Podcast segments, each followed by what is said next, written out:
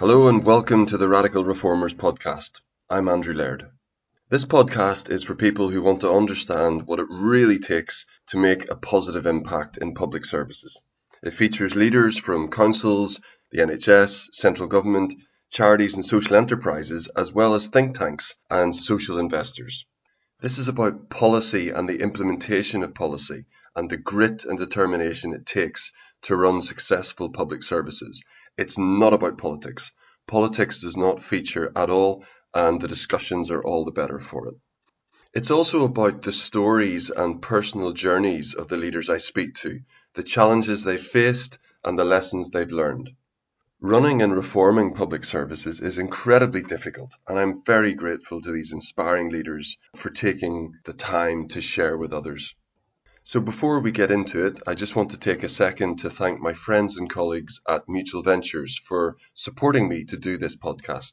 My day job at Mutual Ventures is about supporting public services to be better, more sustainable and more connected to communities. This means working with central government departments to help them build bridges between policy development and local implementation. It means working with councils to help them plan for the future. And it also means working with NHS trusts to help them find their place in the new health and care system. So I hope you enjoy this podcast and that you get as much from it as I have. And don't forget to subscribe on the website or follow us on LinkedIn or Twitter to make sure that you never miss a future episode. And you might even want to go back and listen to some of the older ones.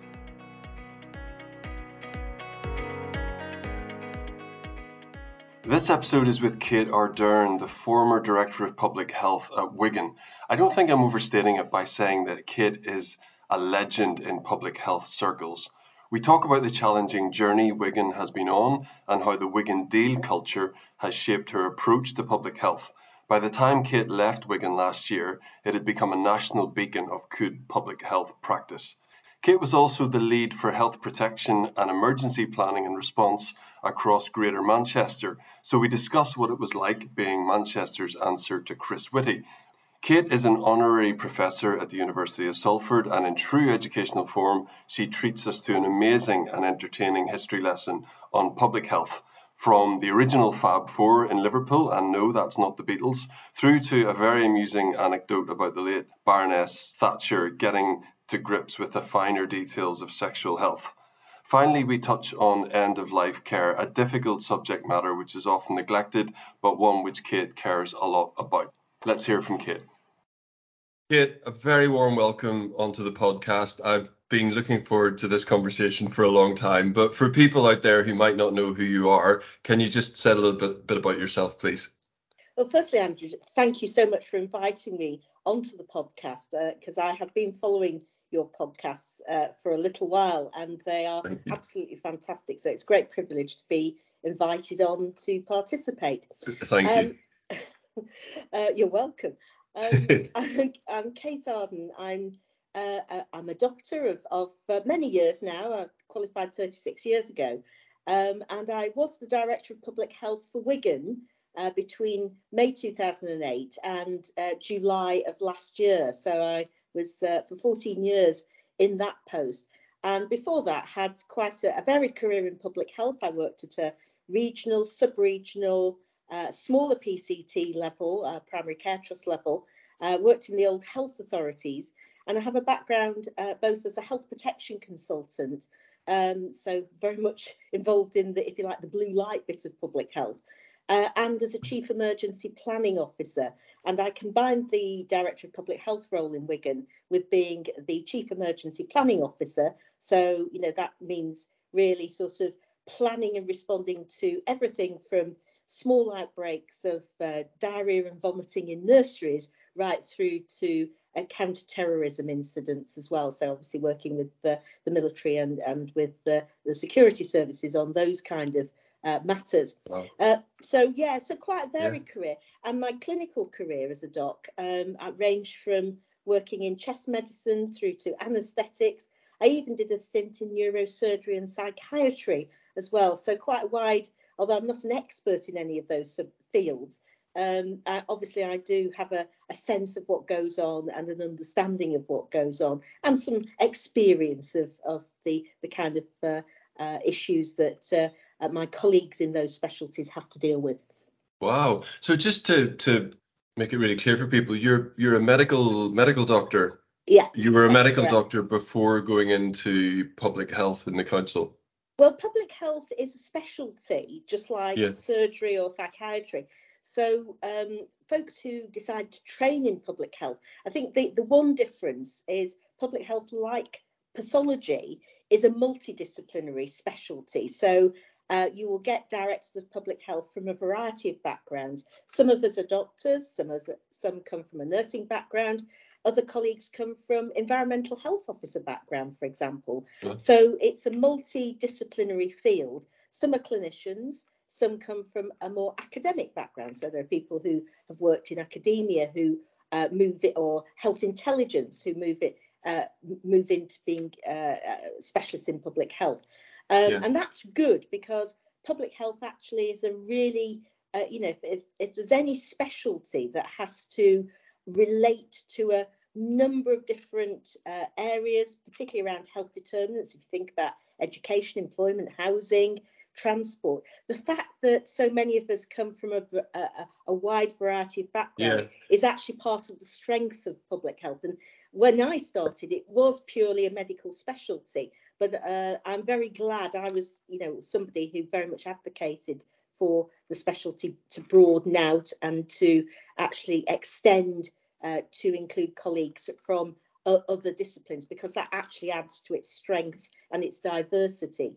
But we all go through the same training. We all have to go through 5 years of higher professional training. We all have to have master's degrees in public health and epidemiology, and we all have to go through the specialist exams of the faculty. And then once qualified, whether we come from a medical, dental, nursing or non-clinical background, we have to go through annual appraisal and 5-yearly revalidation. So it's exactly the same for everybody. But it's a specialty. Fantastic. I mean, I think for people out there who maybe weren't aware of that role, the Director of Public Health role, certainly over the past couple of years, most people are now very aware of it. And we'll talk a bit more specifically about what you did in Greater Manchester, especially around over the past couple of years. But I want to start about your role in Wigan, just to talk about that in a bit more detail, because 14 years in that role, that's pretty unusual, isn't it, to stay in the same place doing that role? And I think really I was thinking about, your career, and I probably the Greater Manchester devolution played a role in keeping it interesting and challenging for you. But we'll come to that later. But if we start with Wigan first, you, as you say, before your retirement last year, were the DPH in Wigan. So what did that role involve? Because I think this is the first time I've had a Director of Public Health on the podcast. So people might not know exactly what that role is all about in a practical sense. And also, and I realise I'm piling up the questions, which is very bad interviewing here, but I know you can handle it. And just about the Wigan deal, because people know about the Wigan deal. So what does public health do in that? Well, I suppose I'll sort of just give a little bit of historical context to the role of the Director of Public Health. It's not a new role. We are the modern day descendants of the old medical officers of health. Really interesting. I was watching, and I'm sure some listeners were watching last night on Channel 5, the Big Stink programme, which was about the events of 1858 in London, when there was a awful combination of heat wave, sewage in the Thames, and of course cholera outbreaks. And medical officers of health actually date back to those times, that mid 19th century time. The very first medical officer of health, and he's one of my great heroes, was a guy called William Henry Duncan. He was a Scotsman. They always pioneer things. But he was the medical officer of health for Liverpool. And so Liverpool City Council at that time was very far forward thinking in terms of you know, trying to get on top of how you tackle cholera epidemics. And William Henry, I guess, was the epitome of that kind of modern multi-agency, multi-professional approach to public health. Not that he would have used any of those terms to describe it, but he was one of a quartet of people that I call the original Liverpool Fab Four. And they included Thomas Fresh, who was the wonderfully titled Inspector of Nuisances, or today's Chief Environmental Health Officer. Yeah. James Newlands, who was the Borough Engineer. I use James's handiwork every day when I get up, because I live in Liverpool. If I use the shower, go to the loo. He designed the sewage system and the sanitation and fresh water supply, absolutely crucial in terms of public health. Yeah. And then the last named was a woman, Kitty Wilkinson. And Kitty came from, if you like, quite a poor background. She was illiterate. I think she was a teenage mum, but she understood the community. She was phenomenally intelligent. And indeed, had she had today's educational opportunities, would undoubtedly have been in a very senior position. But she was also a formidable organiser. And William, to his credit, recognised that Kitty and her skills and talents was just as important as those of Thomas and James. And he made her superintendent of the public bathhouses and laundry. She'd actually set up the first one off her own bat in her own home before he started. The last of her bathhouses and laundries that she'd supervised closed in 1974. And you have to remember that was at a time, obviously, when they were set up, there were no washing machines, there were no showers, nothing like that. But that phenomenal sense of organisation. Now, that quartet took Liverpool from having the worst health in the country in a 10-year period to having some of the best health. And indeed, London copied Liverpool and appointed their own medical officer of health, John Simone, who went on to be England's chief medical officer.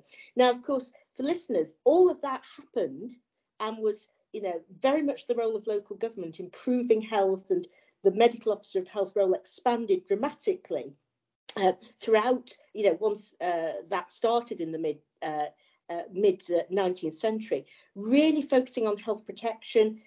Control of infectious diseases was the big thing to get on top of, but also tackling, sort of insanitary conditions, decent home standards, air quality. There was a whole range of health protection issues that they were very much in charge of. All of this was happening a century before the founding of the NHS.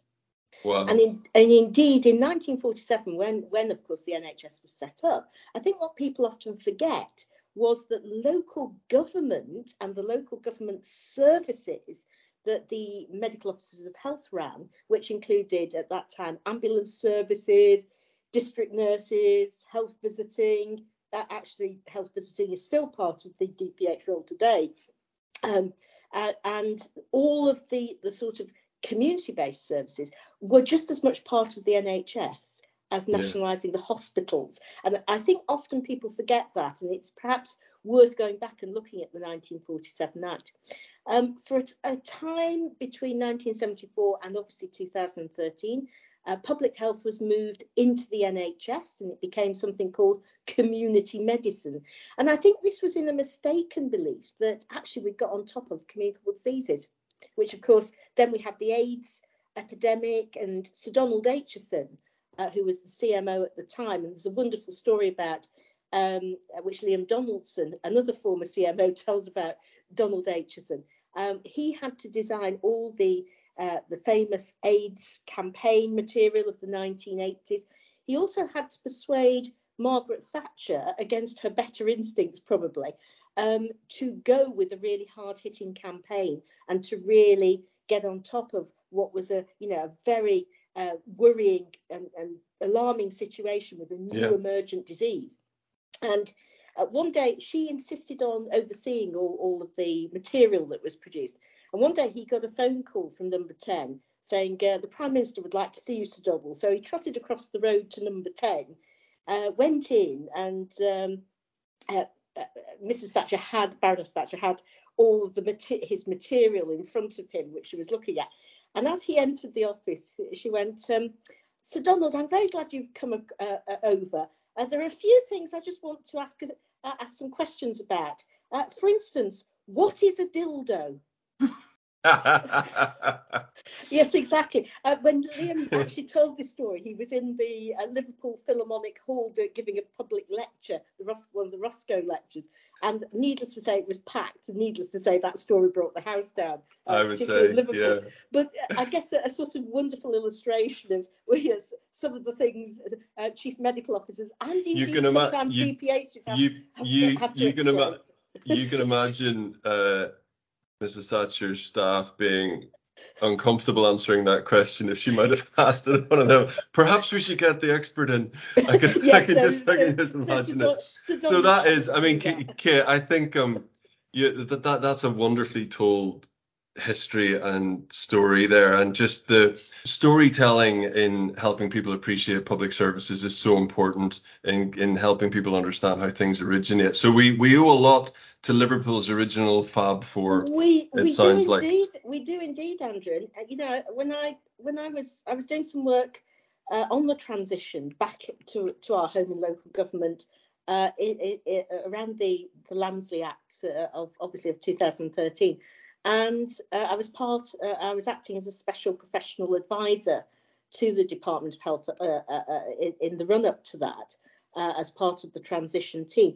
And one of my tasks was actually to modernise or, sort of envisage what the job description for a director of public health would be moving back into local government. So I went back and read Duncan's biography, and I was sort of reimagining what it would look like for a 21st century person. Interestingly, I think he would, if he was around today, he would recognise the role that I used to do. There are, if you like, four key components to public health that a director of public health is statutorily responsible for. And this is written into the Health and Social Care Act 2012. So directors of public health are what we call statutory chief officers of local government, which gives us a real degree of influence and authority, but also public duty as well. And there are four components. There are a duty to improve the health of the population. That includes trying to reduce health inequalities, very important. Health protection, and obviously I've mentioned communicable disease control, but also environmental hazards, preparing for major incidents that would have a health protection component, very much part of that. Giving advice to health and care services, and note I say health and care services, about planning. So, understanding, doing the horizon scanning, interpreting statistics and analysing those, but also I think very importantly, and this sometimes gets missed out, understanding the story of place and being able to interpret that from a public health perspective. So there are a number of core competencies we have to have. The fourth component I would absolutely say is really advising and maximising the opportunities to improve health through the contribution of health determinants. And I think often when we think about health, or the health of us as individuals or the health of communities, we get very sort of understandably focused on the state of the health service and the health care service. Yes. Whereas actually the bigger things that actually contribute to our health are our homes, our families, whether we work or not, the level and quality of our education, the quality of our environment. I think, very understandably. No, Kate, I completely agree. One of the things I've written about myself is about how councils actually have a lot more influence over the wider determinants of health, the social determinants of health, than hospitals ever will. And it's so important that people appreciate that. As you and I have both been involved in discussions with the Reform Think Tank recently about how it just tends to be a very medicalized approach to things when we're talking about reforming health and care, whereas actually, if we want to get into prevention properly, then it really needs to be focused on the wider determinants. But I do want to get into that in a bit more detail. But just before I do, I want you to tell me a little bit about the specifics of Wigan and the Wigan deal and exactly how that works. Well, Wigan is a fascinating place for all sorts of reasons. I think people often think Wigan's a very small place, when in fact it's actually a rather big place. You know, there's a population of 325,000, which is bigger than a number of UK cities. Yeah, I mean it's not just Wigan as well. It's Lee and it's Ashton in Makerfield as well. So the borough is actually 75 square miles in terms of its. And it also, in spite of its industrial legacy, and obviously it was at the heart of the Lancashire coalfield, and famously, of course, Orwell wrote The Road to Wigan Pier, which, by the way, is a small jetty on the Leeds-Liverpool Canal. It is not Brighton Pier, although often I have people from the south of England who are looking for something rather more more like a seaside pier than what Wigan Pier actually is. But it's now got the largest amount of green space and blue space in Greater Manchester. And in fact, it's the second biggest borough in Greater Manchester after Manchester, the city of Manchester itself. So it's a really important borough because of its connectivity. It's on the the West Coast Main Line, so it's it borders Lancashire, it borders Cheshire, it borders Merseyside, and has that sort of centrality in the northwest of England, if you like. The reason I went to work in Wigan was because I was my previous job had been in the Northwest Regional Health Authority. And I was always puzzled about Wigan because I had an overview of how public health was doing across the region. And Wigan always seemed to me to be underperforming, which was of a real, really interesting. And when they advertised the Director of Public Health job, Wigan, rather like Liverpool had been, in the mid-19th century, advertised it as a joint appointment. And so this was 5 years before the Lansley reforms. As a joint appointment between the council and then the then old primary care trust. So in effect, it was having worked with councils, I thought this is great. So this is my great opportunity. So I applied, and I applied for a number of reasons. A, that they had the vision to do that, but also there was a challenge about. There was a job of work to do. There was a job to be done. There was a real challenge. And there was a challenge around I actually asked a very wise old owl, as I like to call them, Chris Bentley, who was at that time working for DH on their national support teams, to go in and do a peer review on Wigan, on health inequalities. And I said, I know what's causing people to die too young. It's heart disease. It's, it's the things that you expect to see often. But what I want to understand is why. What's the story behind the statistics, if you like? So Chris went in and did a 4-day review when he had a team with him. And sure enough, there was nothing, that surprised me about what he found in terms of the statistics. And indeed, it was actually rather helpful to have an external, if you like, set of prescriptions to go into the job. But I took him to lunch and said, right, Chris, you tell me what's going on, but why? Yeah. So one word, Kate, fatalism. Fatalism. They don't believe anything will ever change, so they don't see why they need to do anything different. Wow. Now, how often have you heard that, Andrew, around not just Wigan? That's, you hear the towns who are left behind, all of those communities who are left behind. That post-industrialisation, there was a poverty of expectation. Yeah, and when was this, Kate? This was 2008. So 2008, right? So this was before the deal, and not a very helpful time with the background of the financial crash and everything like that as well. Exactly. So. But this was sort of long-serving. So I said, well, where's the fatalism? And it was very interesting. it wasn't local people who were desperate because they'd gone out and talked a little bit to ordinary citizens. They wanted things to change, but didn't know what to do. Mm. So I was reminded a little bit of the situation in North Karelia in the late 1970s, where the community had turned to their regional government and said, too many of us are dying of heart disease and stroke. What are we going to do about it? And it was that sort of, there was murmurings. It wasn't, interestingly, the elected members who also were very keen to do something. It was actually coming from the professionals who were around at the time. Mm. And there was a bit of, sometimes people get into a sort of mindset of, well, we'll do things to suit ourselves because we can't change anything for it. And there was quite a bit of that. So quite paternalistic. I was the only really visible, apart from one other person, Kate, who was another Kate, actually, who was the a GP who headed up community services in the mm-hmm.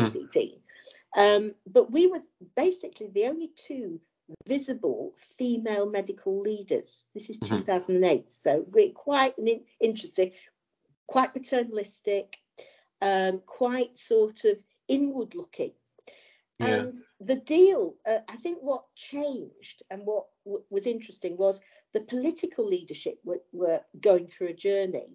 Keith Cunliffe, who is now the deputy leader of the council, and a mental health nurse by background, came into post as the portfolio holder for adult social care and health at the same time I joined. And of course, we realised we were angry about the situation and wanted to do something. So we're pragmatic activists, the pair of us. So there was a bit about, a happenstance of right personalities coming in and change of personnel coming in. But also there was work going on with Nesta Creative Councils. So it started in 2010. So this is the genesis of, if you like, of the deal. I was bringing in the North Karelia and the Marmot experience. Michael Marmot was reporting on Fairer Society Healthy Lives, and Lord Peter Smith, who's sadly, very sadly, no longer with us, who was the leader of the council, had been going on his own journey, I think, around moving from dependency to empowering people. So he, David Mullinex, who's now the council leader, Keith and I and a number of others went to hear Michael Marmot present his interim findings for Fairer Society Healthy Lives. And I remember coming out of that, he came up to Manchester, and Peter, who was a very tall man, about well over 6 foot, and I'm 5'1", looked down at me as we came out and said, Kate, Marmot, public health in Wigan, that's how we're going to do it, isn't it? Yes, leader. Which was very good. It was good. But it did mean, I think, all of us going on a journey. So there was a journey for the politicians in terms of, the kind of conversations they were starting to have with citizens, and being prepared for citizens to challenge, which was very important. Similarly, the professionals, the managers had to go on a similar journey. And we started working with Robin Farrow, who's an anthropologist. Yeah. And this was really important, I think, to...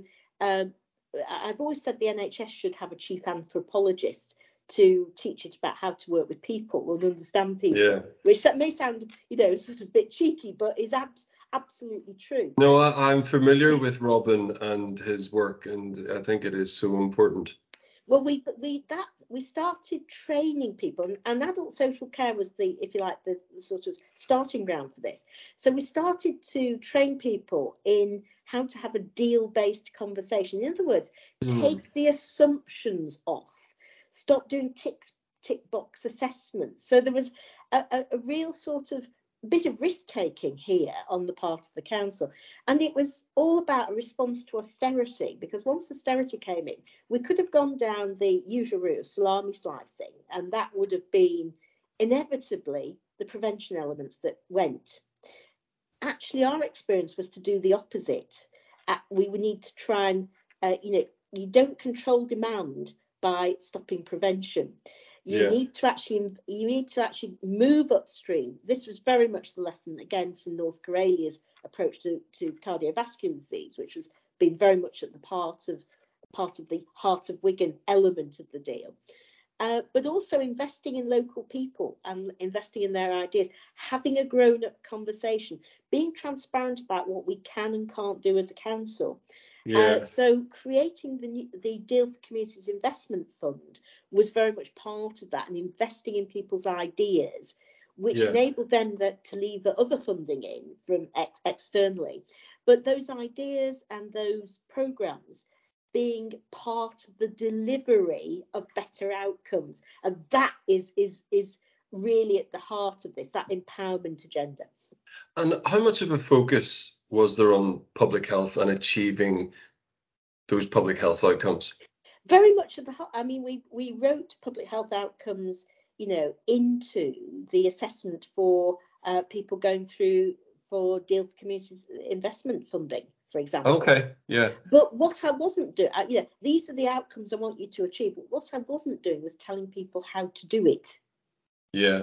Which is, I think, is a really important. Yeah, I mean, where evidence of things that worked was important, you bring that in, but you localise it, you adapt it, you work with the assets you've got in the place and amongst the people. Don't try and fit your local circumstances into some, you know, ideal. Wigan is very different. Each place has its own narrative, but it also has its own assets. And you need to think creatively about how you use those assets. Often when you look at, say, national health improvement programs, they're very much one size fits all. Completely. I completely agree. It's got to be a certain set of professionals or a certain, you know, you've got... Instead of actually saying, well, OK, what have we got in our community? Who's got the skills? Are there things we can add to their skill set that would extend their role even more? So we worked with the Royal Society of Public Health using their level 2 health improvement qualification, which, of course, is really important in terms of that knowledge and skill set and the empowerment of communities. And we, to complement, as part of the deal, we ended up having, and there still are in Wigan, over 23,000 community health champions of one sort or another. And the council is able to be a training centre for the RSPH. We found that was a really good approach, because it's, you know, it's a short, it's only sort of 7-8 hours training, so it can be done quickly. But also you can add things on and, of course, create very quickly a community network. And that was very empowering. You know, we've got young health champions.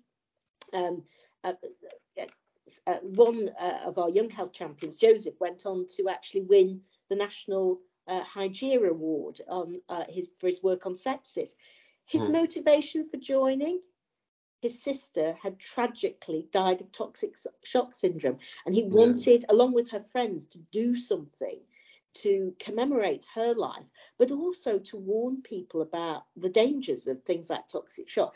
So working with people's enthusiasms, passions, and in someone like Joseph's case, you know, really tragic event that happened in the family, those working with people's motivation and supporting them and giving your expertise in a way that's being an expert on tap as opposed to being an expert on top, that is very much part of that the deal. So, you know, create, you know, really sort of supporting people's enthusiasms, and you might be doing it through resources, it might be through extra training, it might be just support and advice, but actually, you know, not trying to control what they do, but rather in a sense strategically harness that creativity to deliver better outcomes.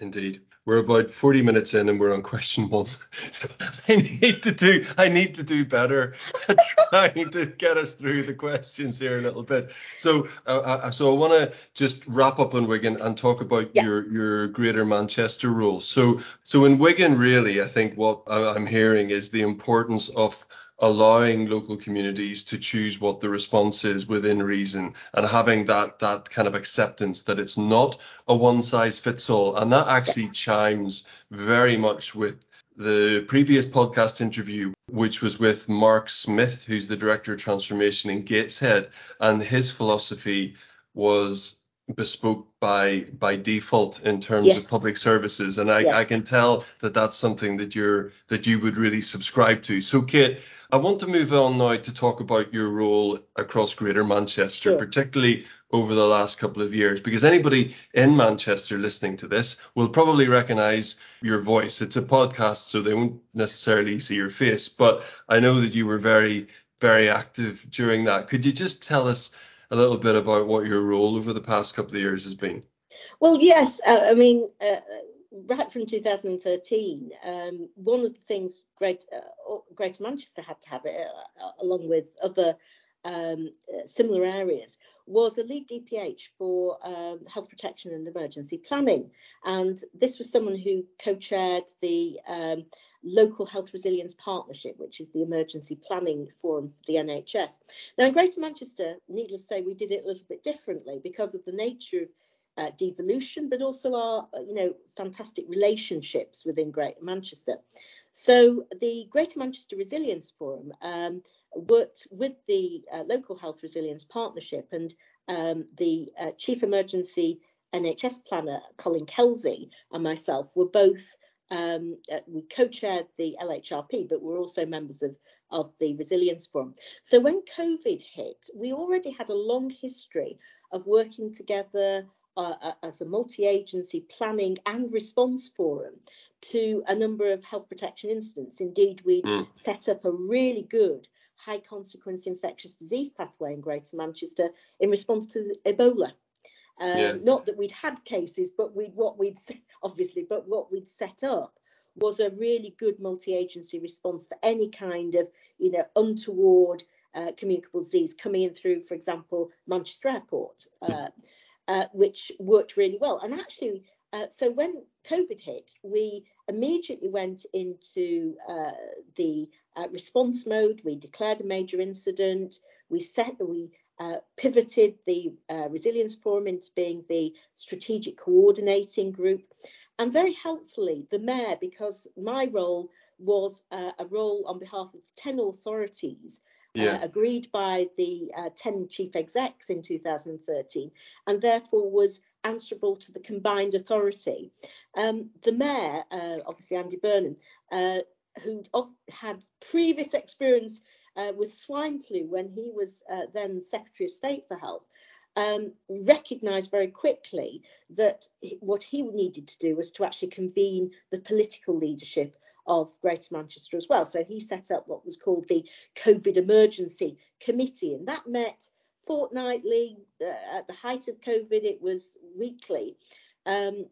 All 10 council leaders, Andy, the Deputy Mayor, Bev Hughes, and supported by a number of chief officers, including myself.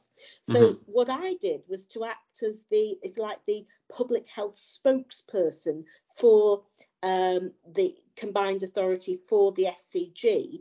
Obviously, working with my fellow DPHs, clearly if there was something going off in Bolton, I wouldn't speak for Bolton, the Bolton DPH would, Helen Lowy would speak for Bolton. Ditto, in Salford, it would be Muna, who's the Salford DPH, who spoke if it was a Salford-based thing. But things that were around Greater Manchester, then I was very much the spokesperson for. I was the advisor to the emergency committee. And in press conferences and things, you were the expert that stood. People would have been used to seeing on national TV Chris Whitty. In Manchester, it was Kate Ardern. It was in Greater Manchester, and I think that was my previous experience of having been, worked in swine flu. It was very much you need trusted, consistent messaging and somebody who appears regularly.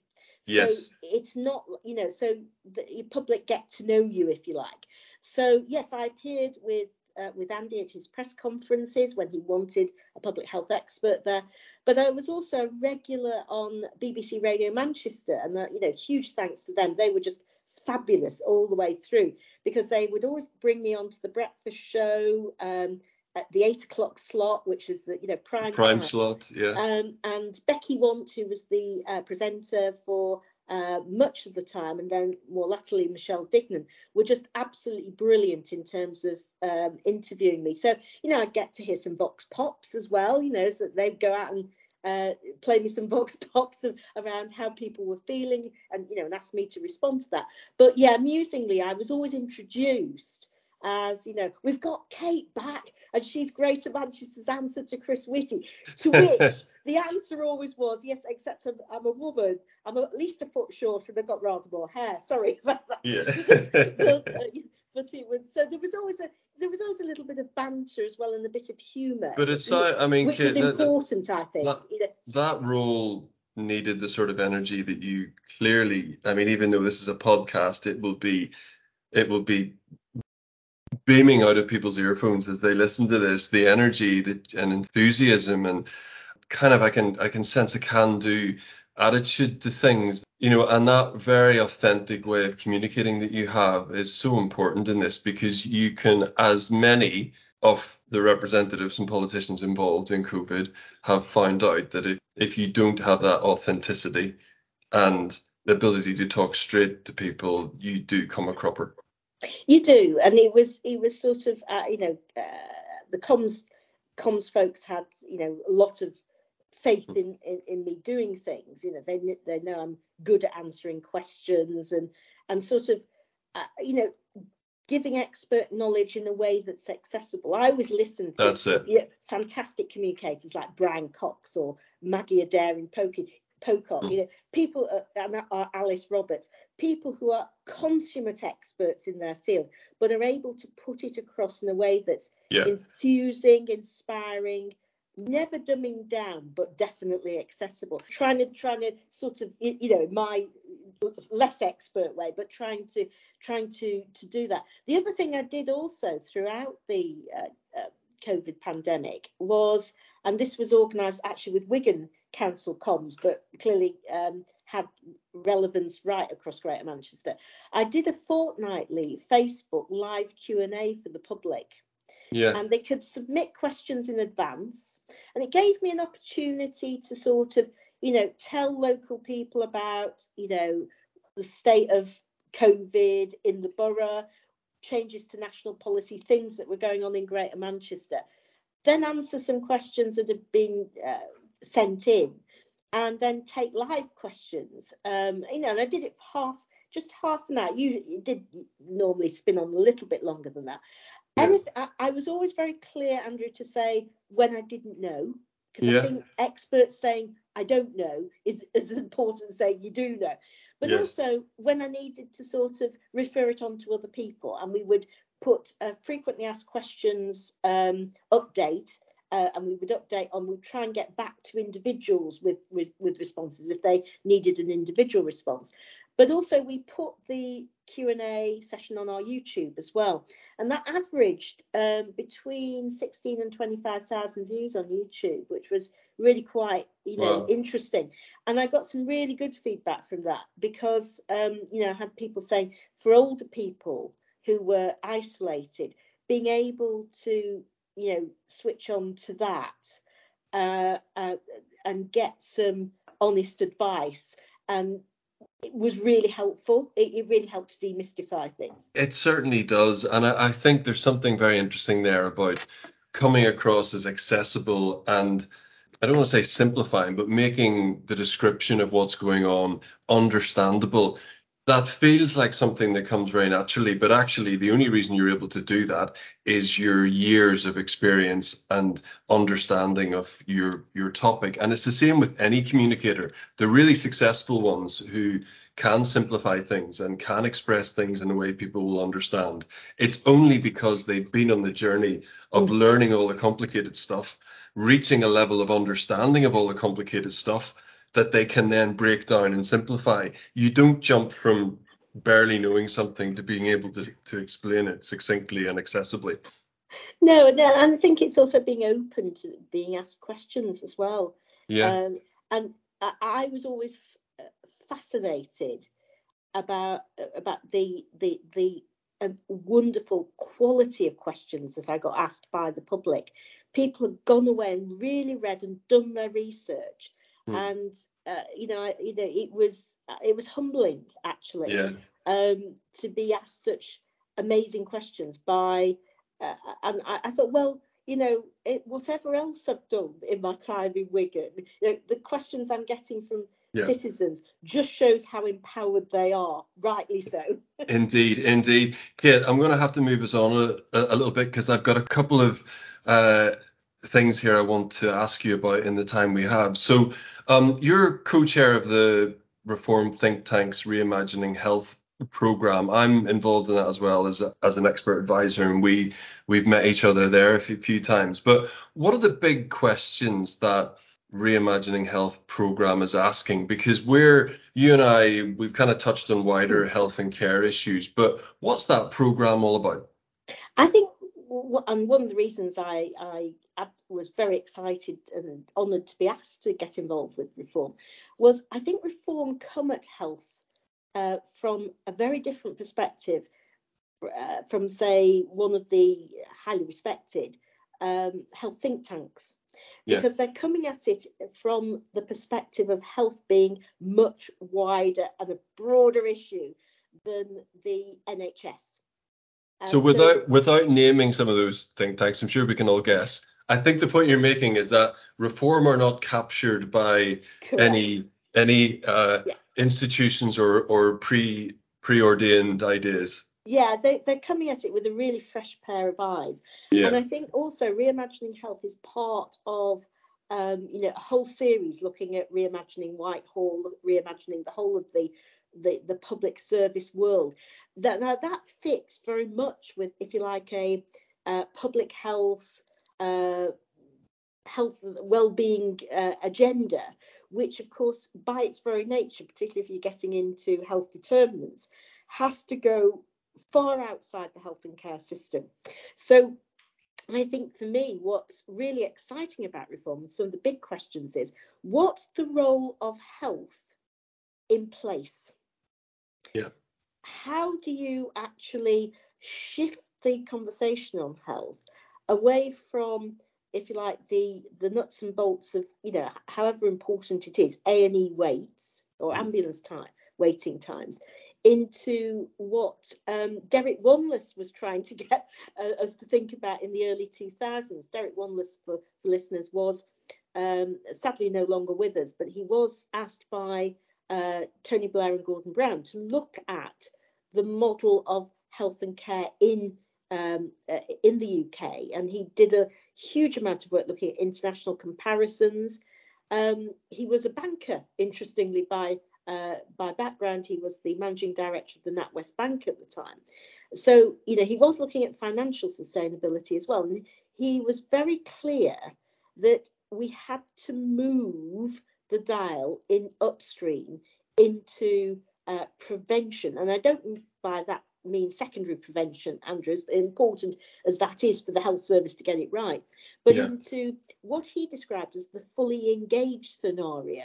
And I guess although that sounds a little jargony, that is very much what Wigan has tried to do with the deal, that kind of empowerment, engagement and channeling resource into citizens being much more empowered to look after their own health, but also support them in doing that. So I think Reform has the opportunity to revisit Derek Wanless's work.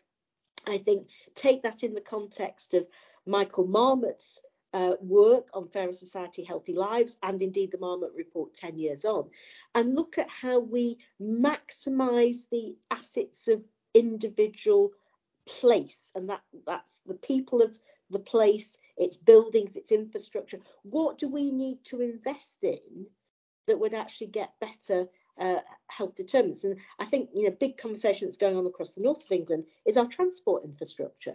Yeah, that is a key health determinant. If you look at things like the tragedy of the toddler who died in Rochdale, for example, decent homes, something William Henry Duncan was tackling. It's still an issue. It's no use patching someone up in hospital if they've got chronic obstructive pulmonary disease, and you can treat them, give them steroids, whatever, and then send them home to a cold, damp, mouldy home. What you've got to do is, if you want to stop them coming in as an emergency mission, you've got to tackle the housing issue.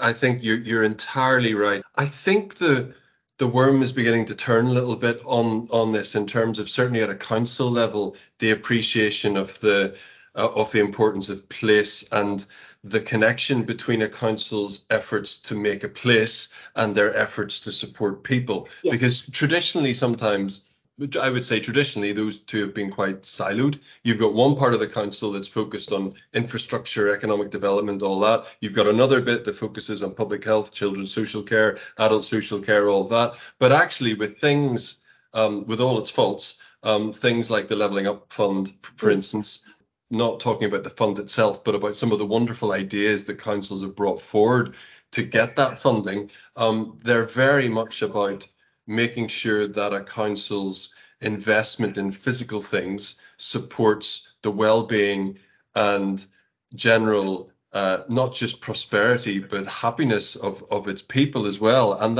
that's something which we're doing a lot of at Mutual Ventures, and we're just finding it extremely interesting and fascinating, because there's a whole capital budget there which you can, which people are now thinking more innovatively about how they use. You've got to think creatively about those kind of budgets. I think, very interestingly, Wigan Council brought its social housing stock. We had a single arm's length landlord, Wigan Lee Homes. That was brought back into the council.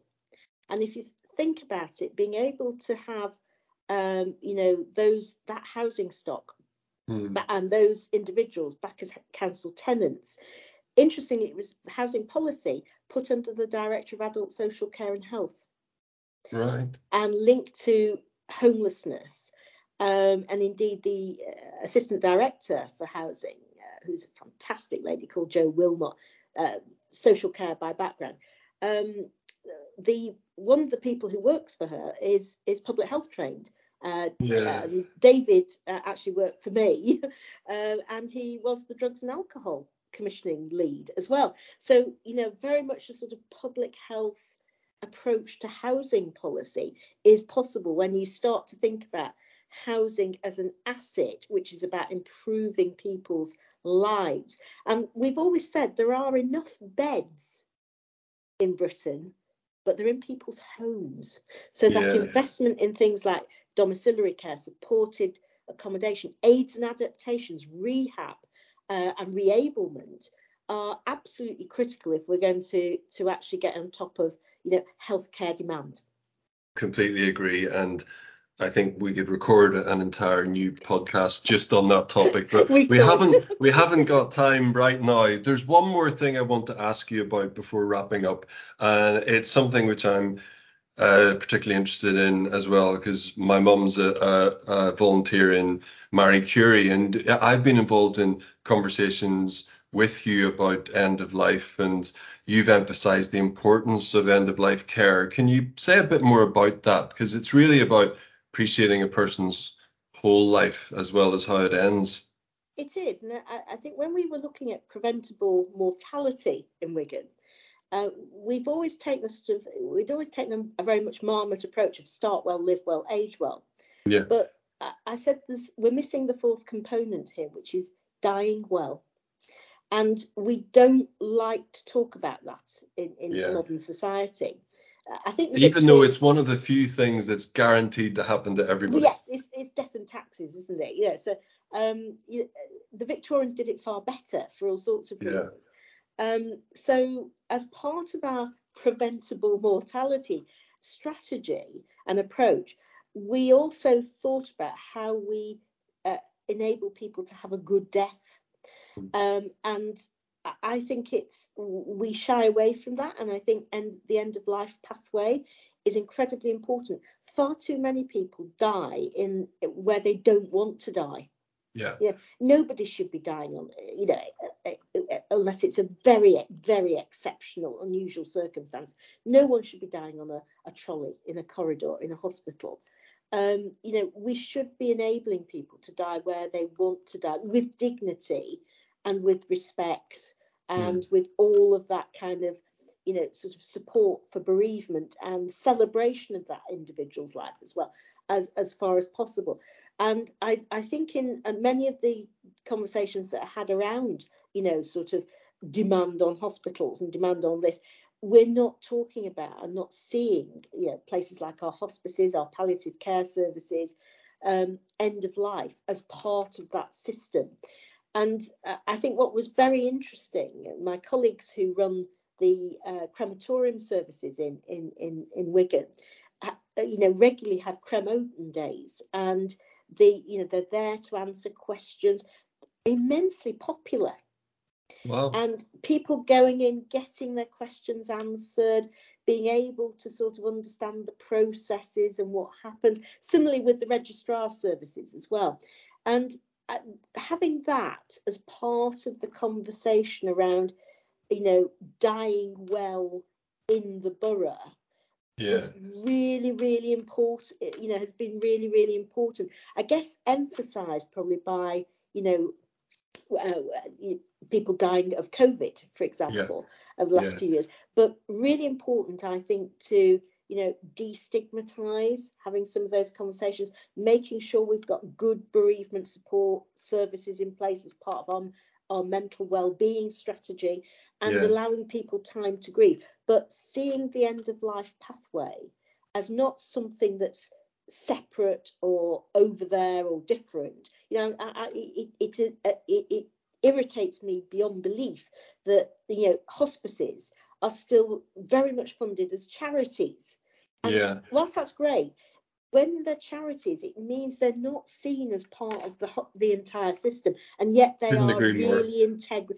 They're really integral. And I couldn't agree. I couldn't agree more. Yeah, and I know that the last time we spoke, you mentioned bereavement support there, which is really important as well. So one of the things that I'm going to talk about my mum more than I've ever talked about her on one of these podcasts, but I'm really proud of this innovation which she piloted in Northern Ireland. She's a volunteer counsellor at Marie Curie and a volunteer at a local National Trust property. And she came up with the idea of doing Marie Curie walk and talk bereavement counselling at the National Trust. And actually, Marie Curie and the National Trust have now come together and said that they think this is a great idea, and there's been some media interest around it. And the last time we spoke, you highlighted that was really kind of very Wigan deal centric. It was very in tune with that, because it's making use of assets.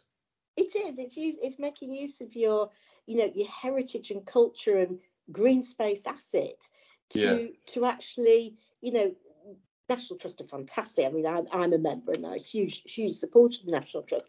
But, you know, every borough has its assets like that, you know, and they may be run by big organised, you know, big voluntary organisations like the National Trust, or they might be smaller ones that are run by the council or local VCSE sector.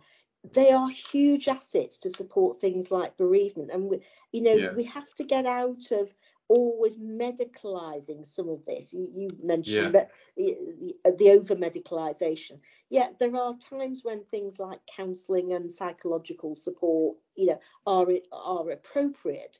But for most people, being able to have a friendly ear to talk to be part of a social circle, to get out into your green and blue space and feel the benefits of that are really important. So I think what your mum's done is just an absolute, you know, that is the deal personified. Now, people like me should not, you know, when I was still in full-time work, people like me should not be getting in the way of ideas like that. Those are the ideas. We shouldn't be going, oh, where's your randomised control trial? What we should be doing is say, this is brilliant. How do we support? How do we make that roll out? How do we adapt that for the assets of our particular place? I completely agree. Kate, I have a load more questions. I feel like I need to get you back on maybe for a round two of this. But as a last question for this particular conversation, what bit of advice would you give to someone working in the public sector or in a charity or social enterprise who wants to make an impact in the way that you have? I think be humble and learn from others. Yeah. You know, I think you never stop learning. Aim to be a servant leader not a heroic one, because you cannot do it all on your own. And I guess that was my early lesson from the original Liverpool Fab Four. They didn't all try to do it on their own. They did it as a team. Celebrate some, recognise you're going to get some challenges and, develop your own sort of resilience on that. And also have a sense of self-worth that's not about your professional status or your job title. I always said when anyone, oh, you're the DPH Wigan, I said, actually, my aim is every citizen is their own DPH. I just happen to be the person with the job title. So I think, try and sort of, and I guess something I really learnt moving back into local government from the NHS. In the NHS, I was celebrated for being an expert with lots of expert knowledge, because that's the culture. Yeah. What you're celebrated for in local government is being a team player who delivers and who gives trusted advice. And I guess you be willing to learn, be willing to adapt. Don't see it as a threat to your expertise if someone challenges you, because actually you can learn something. But also, I think I'll sort of finish, sort of piece of advice that if people want to read more about the Wigan deal, there is the fantastic independent report that the King's Fund did on it, which is on their website. And it's a very, very good read. Yeah. It's a very good read.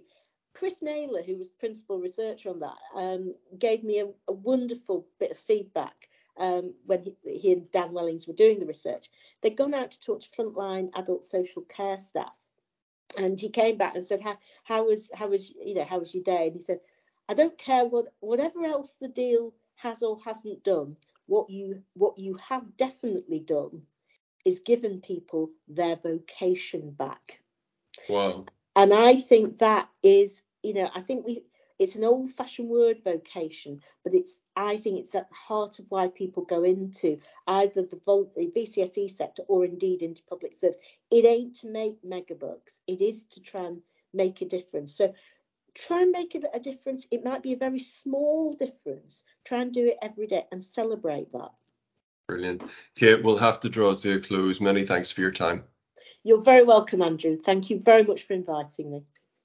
Oh, I love that. And I really enjoyed that conversation. There's so many things that you could pick out here to talk about, but I'll try and pick my favourite bits of that conversation. So the first is Kate's explanation of the Wigan deal. So we all think we know a bit about what the Wigan deal is, but I think that whole point about in response to austerity, it not just being a simple salami slicing exercise where preventative efforts would have probably been the first thing cut. And actually in Wigan, they decided to flip that on its head and actually focus on prevention and trusting communities with funds.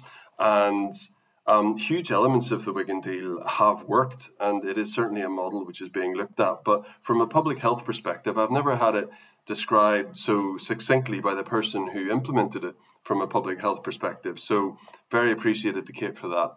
My second point is around how Kate managed to connect with communities in Greater Manchester, in Wigan and Greater Manchester, through that role as well. She's obviously expert, but comes across as extremely authentic as well. And let's think about how she achieves that. Kate is very open. She allows questions. When she doesn't know the answer, she says.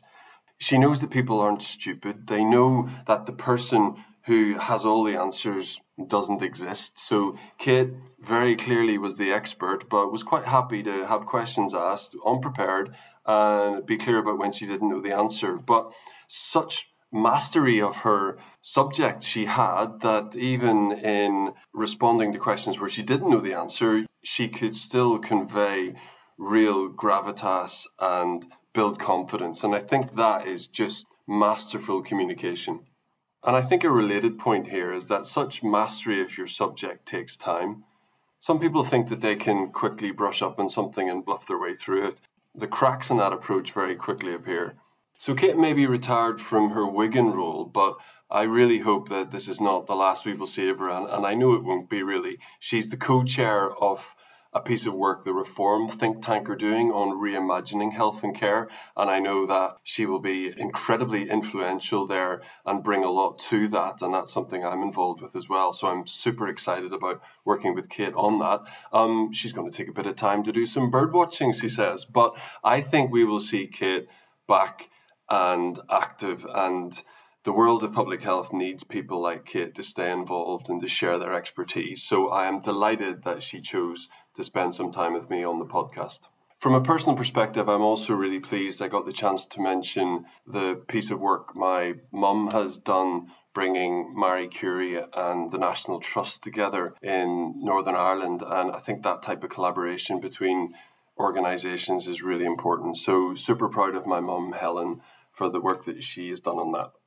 So that's all we've time for this week. Please follow us wherever you get your podcasts, and hope to see you next time.